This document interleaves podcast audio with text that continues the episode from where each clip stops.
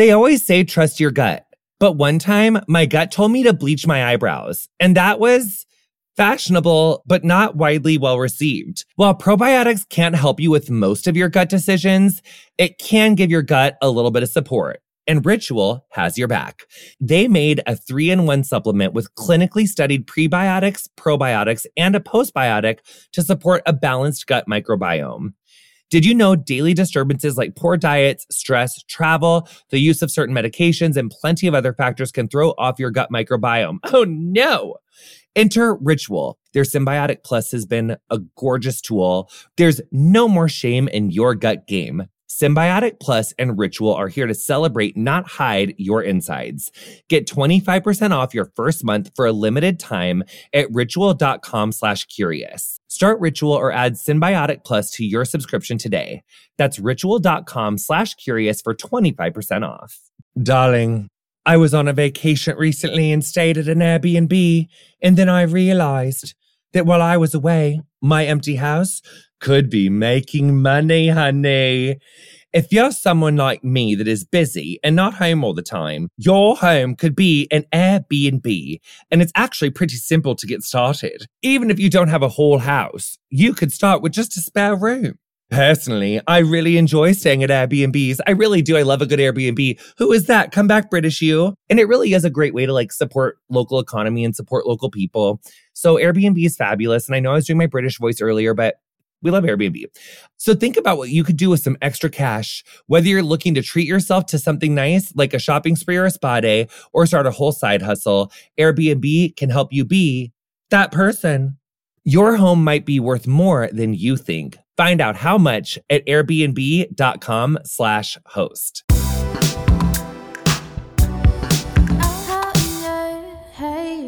Welcome to Getting Curious. I'm Jonathan Van Ness, and every week I sit down for a gorgeous conversation with a brilliant expert to learn all about something that makes me curious. I want everyone to pause for a moment and think of a drag artist. Who comes to mind? What do you imagine them wearing? What are they doing? Where are they? If you thought of a Ru girl or RuPaul herself, we get it, but there's a whole world of drag out there beyond the drag race main stage and beyond drag queens. This week, as part of our Pride Beyond Borders series, we're celebrating global drag culture in all its capaciousness. Kareem Khubchandani is an associate professor in the Department of Theater, Dance, and Performance Studies at Tufts University. They are the author of Ishtyle, Accenting Gay Indian Nightlife and Decolonize Drag, out later this summer. They also perform in drag as LaWhore Vagistan. Ah, we're asking today, what are the global politics of drag? comma, honey. Kareem, how are you? I'm so good. I'm so happy to be here. Also, you guys, everyone pay attention because you need to like get on Instagram and look at Kareem's hair on this. no, because this hair, you are just these waves and this beautiful color distribution of this salt and pepper on this a beautiful bronze fucking skin and these goddamn cheekbones and fucking brows. Honey, you're gorgeous. Uh, you're making a brown person blush, and I don't blush. So this is this is the most. uh, uh, no, but seriously, like your hair is like the most. Do people just like stop you in your tracks about it all the time? It's been known to happen. It's the curls. It's a really pretty. Did you you didn't set that with an iron? That's just like your natural curl pattern. Yeah, this is. It hasn't been touched for three days. Outrageous! I swear I'm gonna focus, y'all. I just yes. Okay, so I think a lot about in my writing and my just approach to like life that like trauma doesn't make it so that joy can't happen and so that like healing can't happen. Like it's all these like universal truths. And I think right now, drag has so much vilification. We have all this legislation. There's a lot of things that we could be sad about, but there's also so much joy and so much amazingness in drag. And so I want us to celebrate the breadth of joy and culture that is drag because it's just amazing. Also, LaWhore Vagistan, we need to know Miss Vagistan. It reminds me of like Beyonce and Pretty Hurts. Miss Vagistan, where did your name LaWhore Vagistan come from? Well, she's Dr. Vagistan. Oh, Dr. But, Vagistan. so my drag name came from all kinds of places, but it's part of the decolonizing drag project. And, you know, my, my family is from what is now Pakistan, but because we're Hindu, we were displaced out of Pakistan. So Lahore is a gesture to the city in Pakistan. It has a W because I'm here to work and because sex work is real work. And Vagistan, like Pakistan or Afghanistan or Hindustan, it's just a, a, more capacious way. If we're being capacious on this episode, it's just a, a more capacious way to think about the subcontinent. And, you know, I didn't grow up in the subcontinent. I grew up in West Africa and Ghana. And so I needed a bigger container that could fit all of me. So yeah, that's where the name comes from. Can I call you Dr. Vagistan for the rest of forever? Like, it's like the most amazing. That's the way it's supposed to work. My students call me Dr. Vagistan. Yes. Dr. Vagistan Henty. So I'm obsessed with where LaWhore Vagistan comes from. But Vagistan is like sometimes you have to invent your own place you know so she likes to say after the british and the french and the dutch cut it all up i like a good post-colonial queen like to sew it all back together as a big beautiful vagistan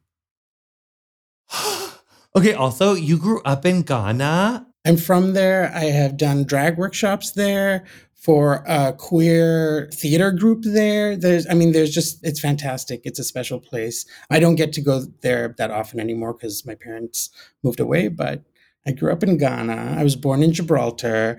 I'm a big post colonial mess. Yeah. Okay, Dr. Vagistan, I'd love to know some artists who come to mind for you in that opening. What are their performance styles? Uh, there are like lots of very different folks that come to mind, but the first one is Papi Churro, who's an Austin drag king who now lives in California, but who does like punk and gore, but using Chicanx and indigenous costuming and style. So it's not what you expect when you think of like punk and like filthy drag.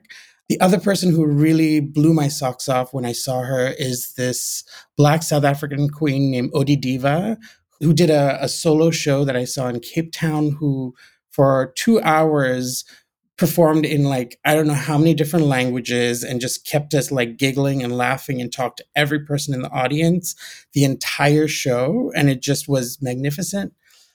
And then I because it's so close I think about my students who are like 18 to 25 year olds who are doing drag on college campuses and are really learning a lot about themselves and and the world through drag and that drag is their access to life and beauty and and then I think about my aunties and my mom who in Ghana, when I was a kid, I would watch them do drag and they would do at community festivals. And, you know, the men wouldn't dance at, at festivals and and so the women got into drag and they were like really sexy Bollywood stars. And it was this chance for them to play with masculinity and to flirt with each other in the context of performance. So so I know it's not like LGBTQ drag, but it is drag. They were like mustaches and beards and short hair. So the ladies would do like drag king work? Fully, like suits and all, binding. Like it was hot. I thought my memories were tricking me. And then I like went back to like find these VHSs and yeah, it was full on drag. It was really great. Oh my gosh. I, I love that story. Yeah. So when we think about like your students 18 to 25, what does it mean mm-hmm. to you being like an educator and being a thought leader and being a queer performer and a drag artist yourself? And what's at stake for drag performers here and worldwide? So I used to live in Austin. I lived in Austin for two years, and that's where I learned a lot about drag. I was in a drag competition in a bar there. And I started in Chicago and and in Boston and Chicago and Austin, but also in Bangalore and Hyderabad and Delhi and Bombay where I've done drag. Drag is drag is to me everyday artistry, right? It teaches us that people have access to creativity and expression and don't need millions of dollars to do it. They can feel celebrity and they can feel important, especially in a world that is always trying to minimize us, us being LGBTQ people plus, but all kinds of gender and sexual dissidents, right? People who just disobey the rules of that. And I think that drag is our our access to feeling important when the world doesn't want us to. And and so all this legislature we're seeing too is is part of that, is is really trying to minimize who we are, our excellence, our beauty. and and there's there's a lot more there too that drag as work drag artists who are in nightclubs every day every night are actually holding our histories for us they're reminding us of what used to happen in those spaces that our arrival at this like hard moment isn't the first one and that they've experienced it over and over again so i think drag artists really hold our histories and take care of our memories for us. Even when we're like, oh, I'm too old to go to the bar, drag artists are still going to the bar and taking care of the community. And so they remember for us. In Ishtyle, you write, nightlife is not outside of politics. Politics are inside of it. Ooh. What do we take with us and leave behind when we enter a nightclub? So I think when we enter a nightclub, we think we're escaping the world and nightclubs are built that way right? You go into a dark tunnel and you don't know what time of day it is outside and and there's this desire to lose the world. And we go in and we want to be desired and we want to make friends and we want to have fun and there's always this intention to like have some magic and love and maybe even some sex. But i think that we also take our our, our baggage right? We have our values of what is classy, what is moral, what is good. So we, we judge people for how they posture and pose inside of a nightclub. It's in nightclubs that I've perhaps experienced the most uh, blatant forms of racism. You know, people again are taking their values of what they what they think a good or bad body is. They they judge people by their smell, by their look, um, by the way they taste. Right? There's all these senses of judgment we're taking, and all of these senses of judgment are actually informed by race, class, gender. So so power is playing out in nightlife in ways that we think like it's the great equalizer. We're all dancing to the beat, but then we judge those people who can't catch the beat too, right? So so there there just all the things that we thought we left behind are showing up, including femphobia and racism in nightlife spaces that have been built by people of color, that have been built by gender nonconforming folks. Mm. Yes is Celeste Watkins Hayes says, like, who is our expert on um, the HIV social safety net, who we're obsessed with. She says that, like, the American medical system is like, you know, when they say, like, oh, we're all in this together, she's like, okay, well, if we're all in this together, we all have like very different boats. Like, we're not on the same boat. Like, some of you guys have yachts, some of y'all are on that freaking Jack and Rose Titanic thing, very different boats. So mm-hmm. same thing with experience of a nightclub. Like drag performers are going to navigate this experience really different than other people are going to. But how do drag artists navigate the political spaces around the world and in nightclubs? Because it's kind of an interesting dichotomy. Like the idea of like doing drag during the daytime, honey, and then versus like what it's like in a club. Yeah, I, I mean, you talk about daytime drag, and you think about the the explosion of drag brunches that are catering to suburban ladies and and so I think drag drag artists are really smart about thinking about their audiences and who they're catering to, and they get to know their audiences and they they learn how to read cues about who's arriving at what time what does that say about them etc so you know in india where i've done a bunch of my research i've found that the drag artists there are making very clear choices about what they're going to perform depending on the crowd. So if they know that they're getting the kind of uh, young queer folks who are really excited about being a global subject, right? And want techno and they want that kind of quote unquote Western experience in the club, they're going to do Lady Gaga and they're going to do Madonna and they're, they're going to do Nicki Minaj. But if they know that there's like a little bit of an older crowd, or where I do my research in Bangalore, that it's a distinctly South Indian crowd, they will choose South Indian music in order to appeal to those folks, right? But it's this really sensitive attunement to who their audiences are to be able to take care of them and make them feel seen but also make their coin at the same time. And I, and I think that that's really important because they're they're balancing work and money with the kind of service they're doing for our community to make us feel good. And and so i think that those are still politics right? How you manage money and how you manage desires are still about power and being able to exert a little bit of power in in those contexts. Yes. And I was also my brain went on a little bit of a like well actually I don't want to talk about cishet people. They get enough because it's about us, which I love. You ever own something that inspired you to up your game? We spend so much time in our cars. It's nice to have a car that makes you feel good. It's giving me like, you deserve to take care of yourself, girl. Honey, I just love a Lexus because it's giving luxury. It just gives like nice. When we own exceptional things, they inspire us to do exceptional things. The all new Lexus GX has exceptional capability that will have you seeing possibilities you never knew existed. Its advanced technology and luxurious interior mean that wherever you go, you'll never go without. And the features on this GX, honey? Available dynamic sky panorama glass roof, available front row massaging seats. Ooh, available 33 inch all terrain tires. That's wide. Available multi terrain select. Live up to the all new Lexus GX, luxury beyond limits. Experience amazing at your Lexus dealer. Hey, it's Jonathan Van Ness. Americans United for Separation of Church and State defends your freedom to live as yourself and believe as you choose, so long as you don't harm others. Core freedoms like abortion rights, marriage equality, public education, and even American democracy itself rest upon the wall of separation between church and state. Christian nationalists are attacking these freedoms, seeking to force us all to live by their narrow beliefs. Americans United is fighting back freedom without favor, and equality without exception. Learn more about AU at au.org slash curious. So, how do drag artists stage political dialogues with their audiences when they're getting attuned to like, how do drag artists like stage that political dialogue?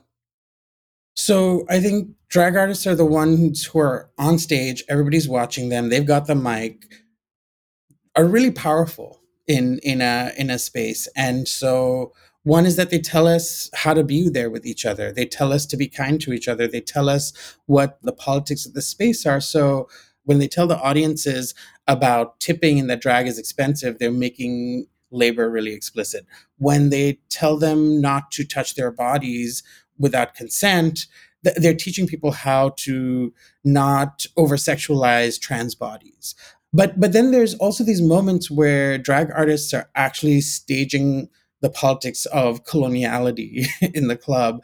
Chanel Mercedes Benz is a Chicago performer who I saw do this number where she's performing Breakaway by Kelly Clarkson and she's dressed as a slave and she's got a stick of cotton and every time someone tips her she gives them a piece of cotton and you're like oh my god what are you doing like this is it's wild right? It's it's really a strange thing to see in the club but then the chorus comes on and she starts running. She's like breaking away. And and then like out of out of nowhere she like pulls a baby out and then she like pulls another uh, like a husband out and then she just like runs away through the club and disappears right? Like she becomes the fugitive slave in the club. And i'm this was really a moment where i was like oh like there's room for this in a nightclub right? It's not it's not like a sweet ballad about like feel good blah blah blah. It's really like honey the performance art. Yeah and there's room for that right? And that to me was was a, a real really important moment to be like oh, and, and everybody got it, right? That's the thing. People are here for it. And and I think that we we think that the the nightclub can be a kind of apolitical space, but actually there's there's a, a thirst for it. The, the, the other my other favorite example of this is Miss Shumai, who's an Asian American performer in LA. First, she lip syncs to Ali Wong. And then she does Britney Spears's Womanizer, but instead of singing Womanizer, Womanizer, she sings Colonizer, Colonizer, you're a colonizer, baby. It just it and like everybody loses their mind. And and it and, and I just think it's it's really exciting that drag artists are able to teach us that we actually want this, right? We we want critique in the nightclub. We don't want to just quote unquote lose ourselves. We actually want to be there inside of history, and it can be really sexy and fun and exciting. Yes. And can club clubgoers perform like drag labor in the absence of drag artists? Yeah. You know, I, when I started doing my research, I, I wanted to meet drag queens. It was my first time living in a big city. I'd moved to Chicago and then I, I went to, to big cities in India like Bombay and Bangalore. I wanted to meet drag queens and I wasn't meeting them. And and the thing about drag queens is that they're the ones who who would ground me in spaces and i was looking for any kind of drag artistry. And i, I found that i you know the the kind of work the grounding work that they that drag artists do i found on the dance floor and i found with bartenders and i found with people who invited me in right and said come dance with me right who showed me different ways of dancing. And then i wanted to pay that forward. So so early on people were asking me who's your diva who's your diva and i was like i didn't know i was supposed to have a diva but they taught me about these bollywood divas and their dance moves and it really expanded my choreography. It taught me how to be in the nightclub. But then there was this moment in Bangalore, and I was with uh, with our common friend Alok, and they were like watching me do research. But there was this moment that a, a song came on, and everybody started doing the same step. And they were like, How does everybody know the choreography? And I was like, You don't know this choreography? You don't know this diva? And they're like, Yes, teach me, mother. Right.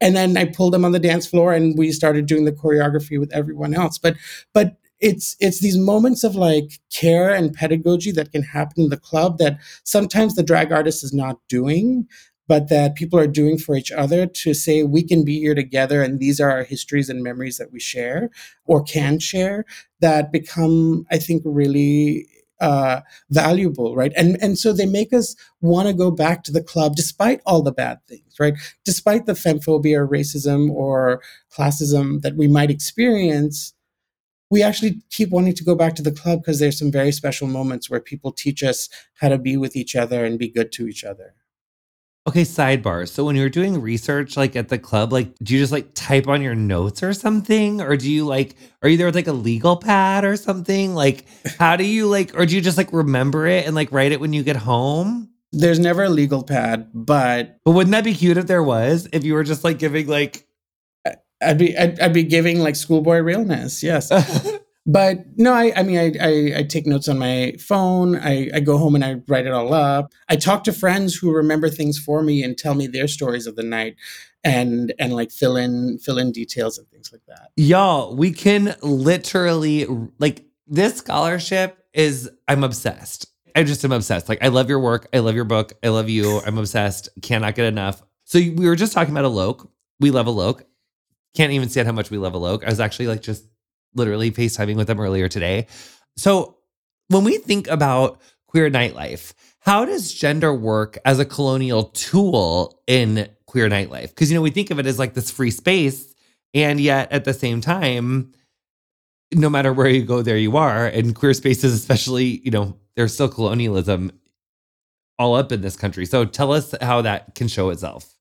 Yeah. So I mean, when we understand gender as a colonial tool in general, it's it's this kind of ideal that is working to restrict and and discipline us and tell us that this is the way we're supposed to be. So there's this moment when I was a grad student in Chicago and I was teaching a queer studies class and I invited my students to come watch LaWhore perform. And and they had to like write responses to the show. And it wasn't just LaWhore, but it was it was at a queer South Asian night and and there were a bunch of other South Asian performers.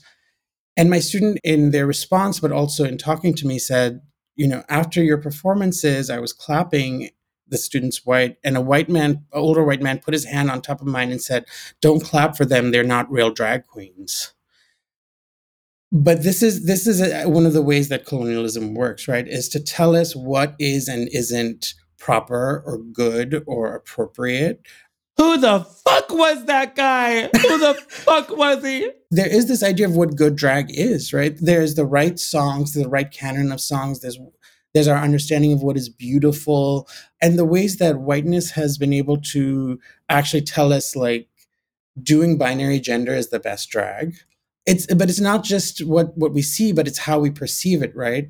It, it's those people who are telling us this is what what makes it good and and we should praise it or we shouldn't clap for it and and not clapping for it means also not tipping not giving money not booking these folks right there's actual material consequences to those people who we think are not doing drag well and i think that that's one of the ways that colonialism racism classism are compounding to to regulate drag I hate it when I know the answer to a question, but then I'm like, I have to ask it anyway for the people who don't know. So just so you know, like I, already, I feel like I already know this one. Um, but what do we miss when we see drag only as gender performance?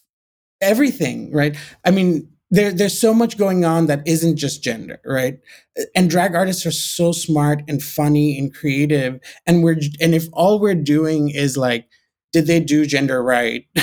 we're missing the full story. But one of the things is that gender isn't done just through white masculinity or white femininity. So someone might actually be doing a particular kind of ethnic or indigenous gender performance, but we're not seeing it as that because we don't know how to see gender in those ways. But there's there's there's also my one of my drag children, Alisha Boti Kabab, in Chicago, who when Alicia was living with her parents, she couldn't you know, own a lot of drag paraphernalia. And in fact, her dad threw some out at some point. So when she does drag shows, she's wearing like a stolen skirt from her mom's closet and no makeup and no wigs, maybe a piece of jewelry, right? That looks like quote unquote bad drag.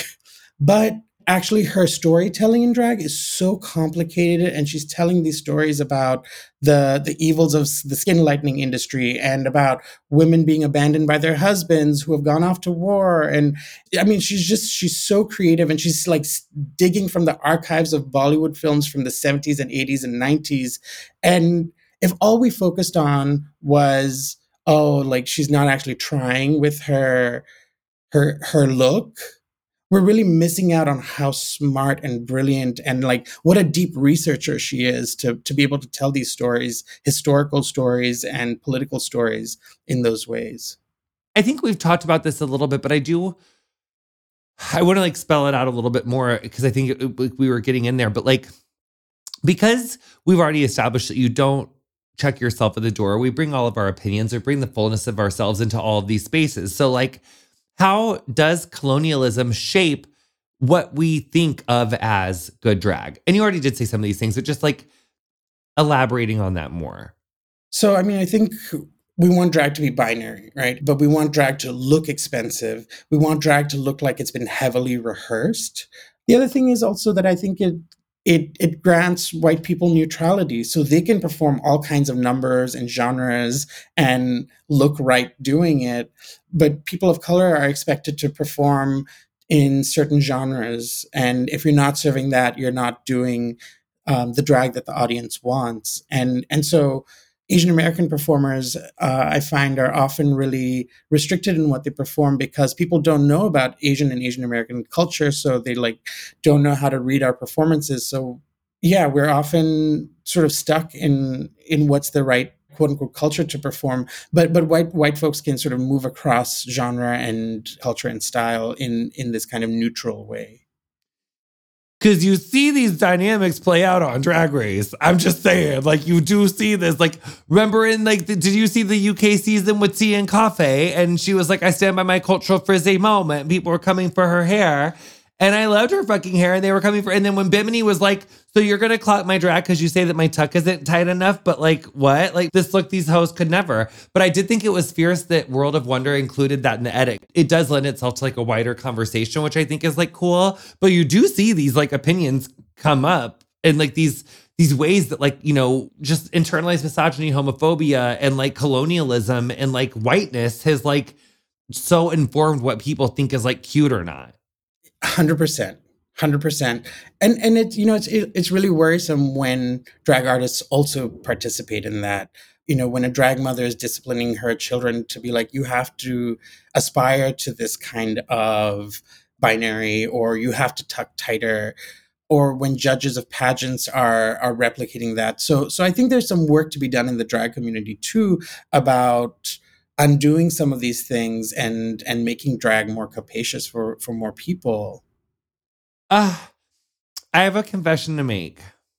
Erica our producer wrote the word capacious and i just wanted to play along and be like i know what capacious means this whole time but uh capacious like capacity right? Mm. you, you, it just takes more right? And, and it allows for more, more, yeah. more, more. Yeah. Yeah. So it's not super fun. That's what my guess was. I was like, oh, like, does capacious just mean like, oh, you're so fun?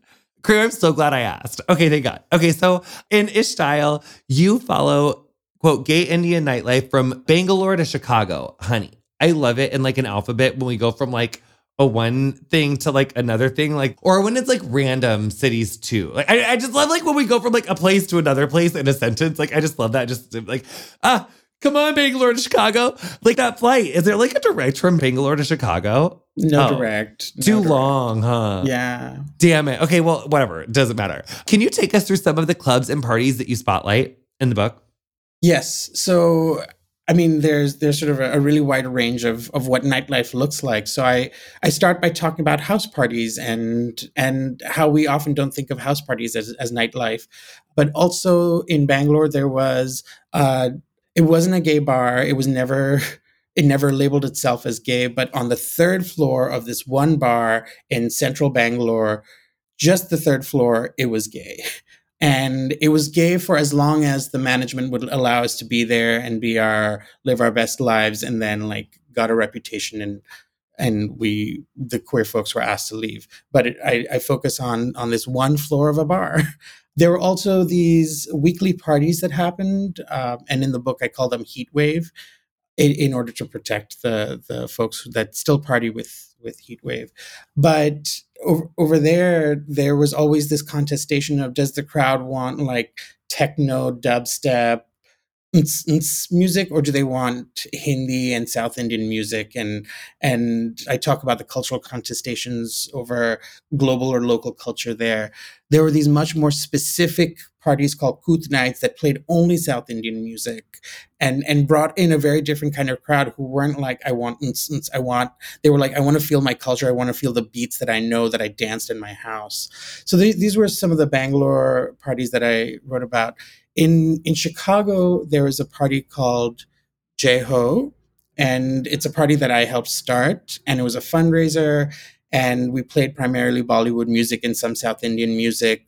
But again, it's diasporic folks. It's people who've migrated to the U.S. who wanted to hear their sounds in the club when they're used to just sort of uh, U.S. pop divas.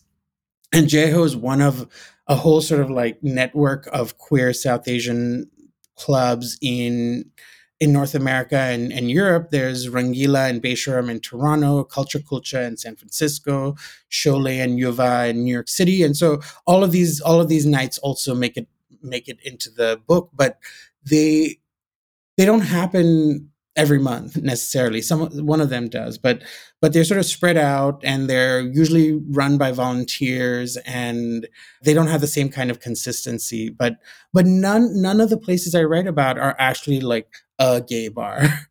you know and i think that that's what we think about when we think about nightlife as a place where people keep coming back to but in fact all of these parties move location and time they're kind of unpredictable in a lot of ways it's more giving like on your feet, kind of like switching it up, like finding the place, like getting in where you fit in, like making it work.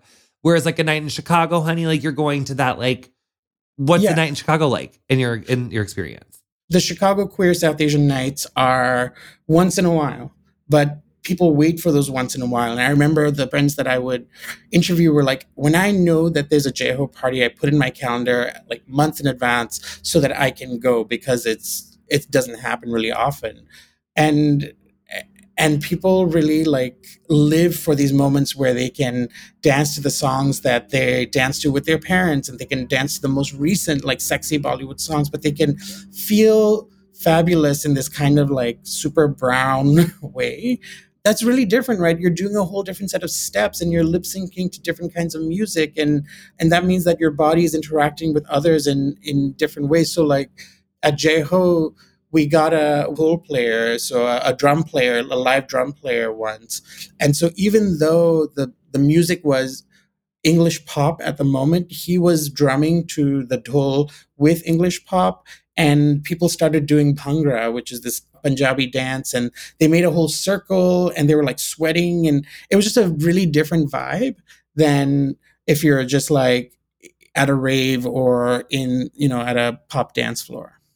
Okay, sidebar. When Dr. Vagistan went to perform and invited the students to come watch, what did all the students say? Were they like, dang, you really turned up? Like, what were all the people's comments? I mean, I was giving them a grade, so they had to be nice.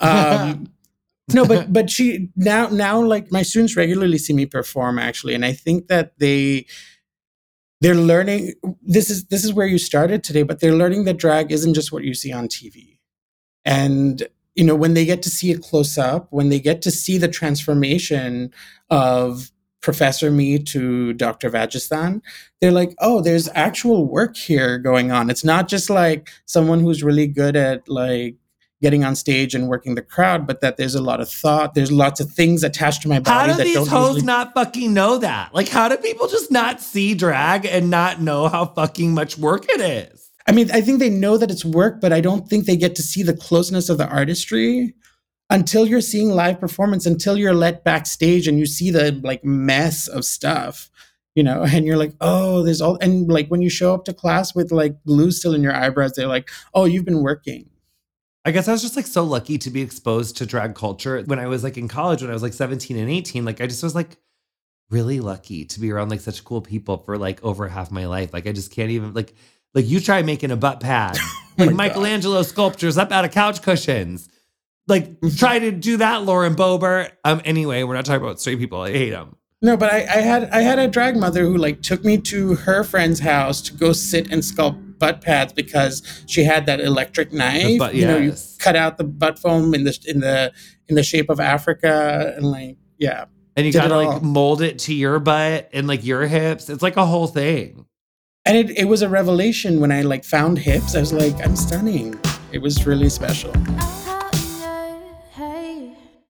If you're like me, the threat of fascism is weighing on you this year. But even when the F word is uttered, way too few of us are considering the full scope of the danger, let alone how to really stop it. The Refuse Fascism podcast, hosted by Sam Goldman, names it, dissects it, and connects in depth analysis of what fascism is with the understanding and urgency we need to defeat it. And she is joined by great guests to discuss the threat of civil war, attacks on abortion rights and trans rights, Trump and the theocrats, Project 2025, efforts to erase history and critical thinking, and much more. Check out recent episodes featuring Kathleen Belew, Jeff Sharlet, Sarah Posner, Wajahat Ali, Dahlia Lithwick, and many more. Subscribe to the Refuse Fascism podcast on your listening platform of choice or go to refusefascism.org slash podcast. Let's face it, I'm not going to stop treating myself anytime soon, and neither should you. But what I should stop doing is paying for me time with whatever random credit card is in my wallet. NerdWallet lets you compare top travel credit cards side by side to maximize your spending. Some even offering 10 times the points on your spending. So, what could future you do with better rewards? Honey, is it like a gorgeous free flight that you would have had to have paid for, but honey, you're saving that flight money?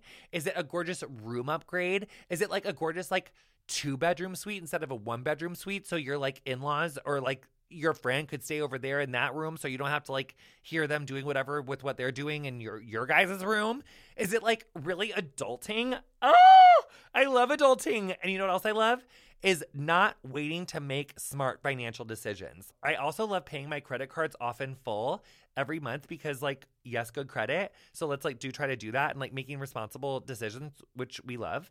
Um but anyway don't wait to make smart financial decisions. Compare and find smarter credit cards savings accounts and more today at nerdwallet.com nerdwallet. Finance smarter. Reminder credit is subject to lender approval and terms apply so how so and you were just speaking to this like for like a Jai Ho night in chicago like that's a way that like drag can connect diasporic communities like in the united states like from different cultures like but in this case like Jai Ho but like there's like i mean i'm sure that happens like in other cultures in different queer spaces that's like amazing i love that. So can you tell us more about like LaWhore's backstory and and how she's evolved over the years and how inhabiting lahore honey has changed how you see drag? Yeah so, so LaWhore came because we were doing Jai Ho the first time. It was a fundraiser for our queer South Asian organiz- little new baby organization, and we need. What year is this? Two thousand and nine. And so this is LaWhore's literally birthing story. Birth story, yeah. So it's Obama's first year in office.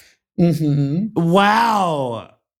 It was a moment. Yeah, I, I, I got to Chicago and and it was election time and in Chicago it was really like the the city was electric. It was also the first year of Drag Race. Oh my God! Wow! Wow! So wow! wow. A lot of things. Ongina. oh god, Ongina and Ongina's vagina gave us Vagistan. Like I mean, Ah. but but really that first season of Ongina and BeBe and Yeah, Nina BeBe Flowers. Zahara, Nina These- Flowers. I mean, these three again diasporic queens really shaped. BeBe, yes, BeBe Zahara Benet, yes. Yeah. Love Yeah. her. Yeah. Yeah, I went to Roscoe's to see her live after she won. I was really obsessed because again, I'm from West Africa, and so like she she meant a lot. She meant a lot to me as the winner. But but I I didn't know anything about how to do drag. I just we needed to we were doing a fundraiser and we needed a performer and I was like, sure, I'll do it. And I made up this name and I bought some really cheap makeup. I've I've I've learned otherwise that it's not great to use that shake and go wig, thrift store clothes, but I was performing songs that the crowd wanted to hear. So I did this mix of a song called Chamma Chamma, which actually is in Moulin Rouge. I know that song. Yes, yeah. and MIA's Paper Planes. I know both of those songs. Yes, you should have been there. Ah. So that was my first performance, and and funny enough, like I I blacked out. You know, I. But there was another researcher in the space that day who filmed it, so there's actual footage of it that exists, and the the fundraiser kept happening. So LaWhore kept performing, and she then like uh, went to Austin and entered a competition and learned a lot about how to do hair and makeup and pads and how to how to dress for her new body over the years you know i've been doing this for 10 plus years and now i'm sort of the older south asian queen on the scene. So LaWhore likes to say she's everyone's favorite auntie. And she's really embraced the role of an auntie. And and i i made this music video called sari that is a riff on justin bieber's sorry about wearing saris as an auntie. And and that's just her signature look now. Oh my god. Um Yeah. Does LaWhore ever like still do like tits out sorry? Like do you like because not to like challenge your style, but I'm just saying like just because like you're an auntie doesn't mean that you can't like be like a sensual auntie with like tits out. Like the people want to see tits out like in aunties. she's a sexy auntie yeah, sexy like yeah, yeah, yeah. sensual auntie. I just okay, Yeah. yeah, because so I, I i don't know if you know but there's a whole category of south asian porn uh called auntie porn and it's usually women in saris who are like here's the sexy way i take off my sari and undo my undo my bra. Ooh. and and so that is the auntie she aspires to. But but one of the things you asked me also is like what has this changed about how i see drag? And like i mean it's really taught me that you know the, the things i didn't know like my students didn't know till they took my class but the drag is work that it's a craft but also that like drag is our history you know and that i'm not the first one to do mm-hmm. it. Actually there's such a history and centuries old history to what we do that's been about pleasure and and joy and fun and critique. And then also you know becoming drag auntie and having all these these babies through my classes and through the through the nightclub is that drag is about care and drag is about taking care of our futures and making a future for ourselves.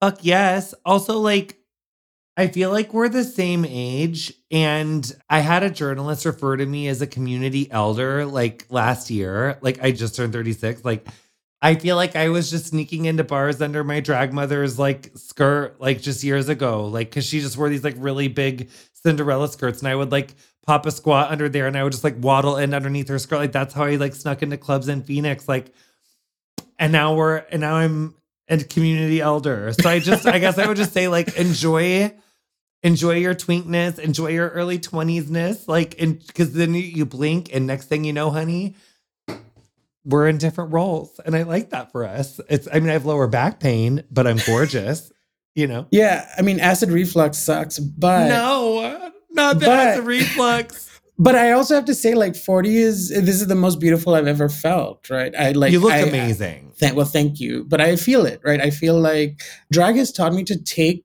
uh, take possession of my body, right? And I think that that's actually really important. I style it the way I want now. I I know that I have options, and that gender doesn't just have to happen to me. I can do it, right? And that is what drag teaches us. Oh, it's so good. Take us to church or take it. I don't, no, I got to decolonize that phrase. take us to um, what's like what's like Hindu? Is take us to temple, honey? What's it? I, I, I like take us to church, but but uh, take us to temple is good too. Yes, I love it. um, okay, so um, okay, so you write that both gayness. I thought this was really interesting. So you write that both gayness and nightlife in India are seen as Western imports. Who in India holds these views? So, you know, a lot of people, but but the way I'm writing about it is that there's this sudden anxiety due to globalization. So in, in the early 90s, India opens up its economic borders to Western investment, and suddenly there's Coca-Cola and MTV and all of these foreign imports, quote unquote, that that you know people were bringing in in other ways, but suddenly there's this this barrage of new products and and visuals of like Baywatch, you know, coming in. So suddenly it's like people are like, what is this sexual impropriety that's coming with these kinds of white bodies and nightclubs and discos? Mind you, there were discos in India before this, right? I mean, if you if you see like 1970s uh, and 80s Bollywood cinema, like the disco shows up a lot. It's not like it's brand new, but both public forms of sexuality and the nightclub become these two places where they're like, oh, it's globalization that brought them in. Mm. And and so that's that's where like a real sort of hysteria around both of these things shows up. And so it's a variety of people who hold these views, but that's that's how I'm writing about it is like the and, and, I'm doing my research 20 years or 20 plus years after this. So there's like a whole generation now. Now parents are seeing their kids who are participating in this quote unquote gayness and this like new suddenly new nightlife scenes. And and actually it, it does happen like in bangalore bangalore is known as pub city because it's the tech city and people want to cater to these people who have newfound income. So they like bring in architects from the UK to build pubs that are look like British pubs and they're so they are trying to cater to newfound western sensibilities but but it's it's not like these things weren't there before. It's just that there are more of them and people start to get anxious. Gay nightlife when when you put them together gayness and nightlife right then it produces a lot of anxieties about like what are these gays doing? Why are they partying? Why are they so sexually explicit and illicit? Why can't they be less visible in in those senses so is Bangalore and like India more widely like regulated gender and sexuality in recent decades is a response to this like idea that nightlife and queer culture are Western imports?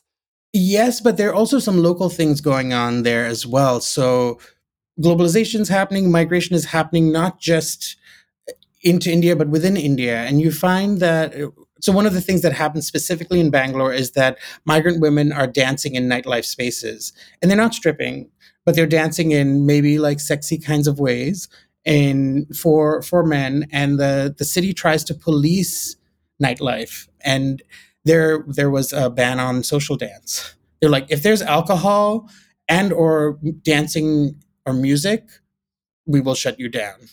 And so like police were going to bars and like I, I was in a bar once and my friend was just sort of bopping his shoulders and the owner was like hey the police are going to shut us down if you keep bopping your shoulders. Like it was that severe.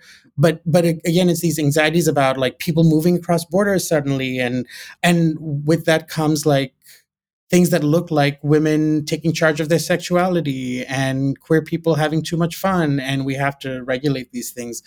And so these places were called dance bars and a lot of the dance bars were closed due to that I mean, even at karaoke, people like people could sing, but they couldn't dance. Is it still like that? No, no, no. This was like 2006 to 2012 ish, ah. but it was it was it was not cute. But but again, queer people find a way, and they would like party on the wrong night of the week when the mm. police weren't watching. They would party in the suburbs, like far away from the city center, in order to stay open later. So so I think that like queer folks really found a way to navigate that time in in a really careful way like we need our fun, right? Especially when we're denied pleasure and joy every day. We we found ways to have fun and, and I really applaud the the nightlife organizers and the the creative ways that people just navigated that that weird funky time. But one of the things that why I think it's really important to tell that story is it reminds us again that like the policing of sex work and the policing of women's bodies affects queer people too. you know and that's that's this fascist moment we're in right now where the policing of, of, of people who have uteruses right and the the ban on drag have everything to do with each other Absolutely. So, yeah in the aftermath of the city's dance ban, like what drag styles, what kind of energy has emerged from that era? And um, what risks do people still take on when they go to a queer nightclub? So drag has totally exploded post this kind of dance band moment, and also with RuPaul, and of course, like the the handful of South Asian queens who've appeared in the World of Wonder franchise. Like props to them for for creating models for us to to to play with. But now there's, you know, where when I was doing my research, there was parties only once a week, uh, if that and and so now there's like parties three to four times a week mm-hmm. and and it means you don't have to like clear out your calendar and make sure your saturdays are free you could go on a sunday night to like a evening thing so so that's just nice to have but also with more parties means more opportunities for drag and so you've got themed nights with drag king only nights. You've got South Indian drag only. You've got nights dedicated to Bollywood divas. So so there's much more variety and and it's I mean it's really exploded. I was in Bangalore twice in the last year and there are just so many new performers. What's actually really lovely to see also in India is that drag artists are traveling around from city to city and performing for each other. And there's just a lot of variety, a, a lot of talent. And I, am amazed. I'm amazed every time I go because there's more and more and more, and I love it. Ah, love. And I love that you've been there like to like see that happen like in real time. That's so fucking cool. Yeah. Okay, so you were just mentioning before, like we're in this moment in the US, such a rise in anti-LGBTQIA plus legislation, so many drag bans so many fuckers just out there doing the fucking most. And at the same time, we're in this moment where like the drag race empire is more popular than ever uh, in the midst of all of this anti queer legislation. So, how are you processing this wave of legislation? I think it's it's a deeply anti-trans set of legislation. It's anti-sex. It's anti-sex work, and it's using really old fake stories that we have to protect our children, right? There's no empirical evidence, right? It's just a bunch of myths that grooming is happening, that children are need are in need of protection. And we've seen what happens in the US when we say it's children at risk, right? But children have often been used as pawns in these in in American politics, right? When we say white uh, young white girls are in danger, and it leads to like attacks on black life right? When when we demonize other people and create real material risks for, for them. So i think it's terrifying but i also think it's completely unfounded. And and this is not the first time that gender dissidence has been criminalized and and i think that it's really um, a consolidation of many forms of patriarchy that are trying to control bodies and genders and birth and uh, and young people as well, and make and make young people scared about their desires and and and joys and pleasures. There is so much to unpack there. I mean, I think if you're at this moment, if you after this episode, if you want to listen to like Dr. Jackie Antonovich on our history of abortion, or if you want to listen to um, Jen Manion on you know, our queer ancestors who were transing gender in like the 1800s and 1700s. It is just so true that this is, it is not the first time. We are in the midst of, you know, an upswing, but it isn't the first time. But I do think that this idea that drag performers are a risk to children, like there are so many risks to kids that are happening. Like, between child abuse, sex abuse, not having enough food, not having enough education. Like, right. I mean, there's serious issues that like we're not talking about. And and we're talking about, I mean, we didn't have drag and queer performers on TV when I was little and I turned out gay as fuck. Like it was just like because we are so ingenious, like I just made like figure skating and gymnastics my queer expression. Because we didn't have like, you know what I mean? Like we're always gonna find a way. Uh, you can't stop nature and we're natural. So what are you gonna do? And you know, I think straight people also love drag and love doing it. And and and we, we've seen all these like cases of you know uh, republican legislators in drag and they're like no it was just for fun. It's not real. But actually there's a real joy to playing with gender right? And getting to know ourselves through gender and and gender expansion.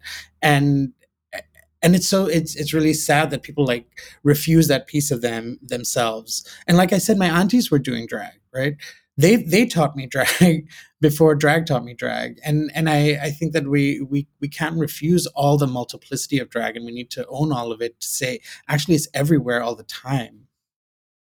Mm.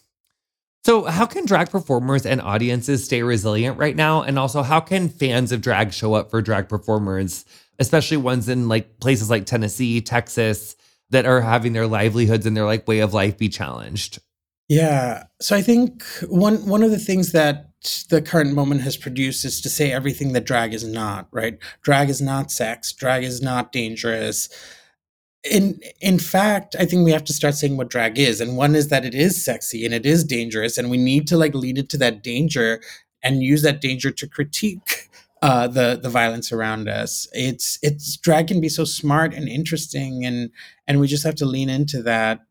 So I, I, I think actually instead of trying to defend drag so hard and say what it's not, I think actually jump right into the the weirdest parts of it and and play with that. I think invest in beauty and and make drag for us. So the point of it is to make drag for us, i.e., queer and trans people, not for them. i.e., those who don't want it, right? So yes. don't censor yourself. Really, really make the drag that we need to see. And for those who are in the audience, just keep going. You know, I think if if drag if drag bans are being enforced and you can't go to shows, you know, Venmoing for performers, especially local performers, wherever you are, because they need it. Drag is a livelihood too. Uh, but also just keep going to shows, bring people the thing is that when you go to a drag show, it becomes really evident that drag is not those things that people say. Because they're evident that it is joyful and it yes. is community based and it is super fun and inclusive and appropriate.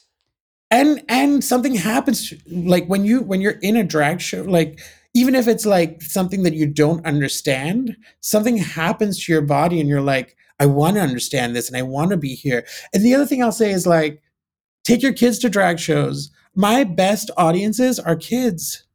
I love having kids in the audience. They're sitting at the edge of their seats. They they they fully lean into the magic and the fantasy that we're producing on stage. And I wish more adults could learn from kids how to watch drag actually and lean into fantasy and joy and world making and all of those things. So Aside from you, because you're doing such a good job, honey, who's working to expand our understanding of good drag? So, so one is like, let's throw out good drag altogether, maybe, and like let's just expand drag. Period. But there, there are two moments on Drag Race where I was like, oh, they're teaching us on screen what local drag looks like, and that's Willow Pill's talent show where she like had the the toaster and the the the bathtub, and then Crystal Methyd ah. performing ah, as a bird. I her- love Crystal Methyd. She's one of my favorites ever. I think she's so fucking genius. But this is so I'm so used to seeing both of those kinds of genius like every week. Yeah. at a drag show. And I, you know, I think that that kind of weirdness and offbeat stuff is actually all over our our quote unquote local drag scenes. So just like those two are teaching me that like just go see local drag all the time. But there's um, a scholar named Shaka McGlotten who has a book called dragging that is really about dangerous forms of drag that push beyond comfort and ease. My friend m. Leslie santana who's a professor at ucsd is publishing a book about drag in cuba and is celebrating all kinds of drag from drag in the home to the really fancy club spaces that cater to tourists to activism and protest and it's, it's like a really brilliant book there's a, a, a curator in New York City named Emi Great who hosts an all Asian drag show called A Plus, but it's that idea of the plus, right? That says, I'm going to break the boundaries of what we think of as Asian or Asian drag and reach all the way from the Middle East to all the diasporas, including like Asian Caribbean diasporas, and have women queens and trans queens and kings and monsters that just like it it it's not just pushing our idea of drag, but our idea of Asia and Asian diaspora. The artists who make like really janky mixes and perform, you know, I just like you don't understand why these songs live together, but they live together and they like teach you something new. That those are like my favorite kinds of performances to see. They'd like take me on a roller coaster. Drag swaps, where like drag artists are just like come take clothes and like come on mutual aid mutual drag aid it's like really special. And then the last place i would say is ball culture where you know ball culture is teaching us like all the extremes that like realness really matters and like realness it has such value.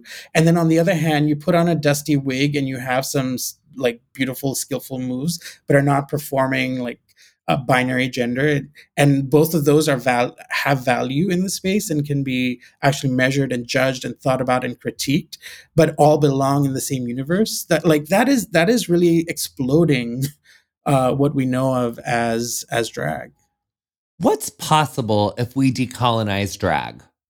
Everything. I, I think if we understand that colonialism is this project of dispossession extraction privatization then decolonial drag is then abundant and available and accessible right? So to decolonize drag i think you just you make more available. So we acknowledge that we have predecessors and drag is not this new thing.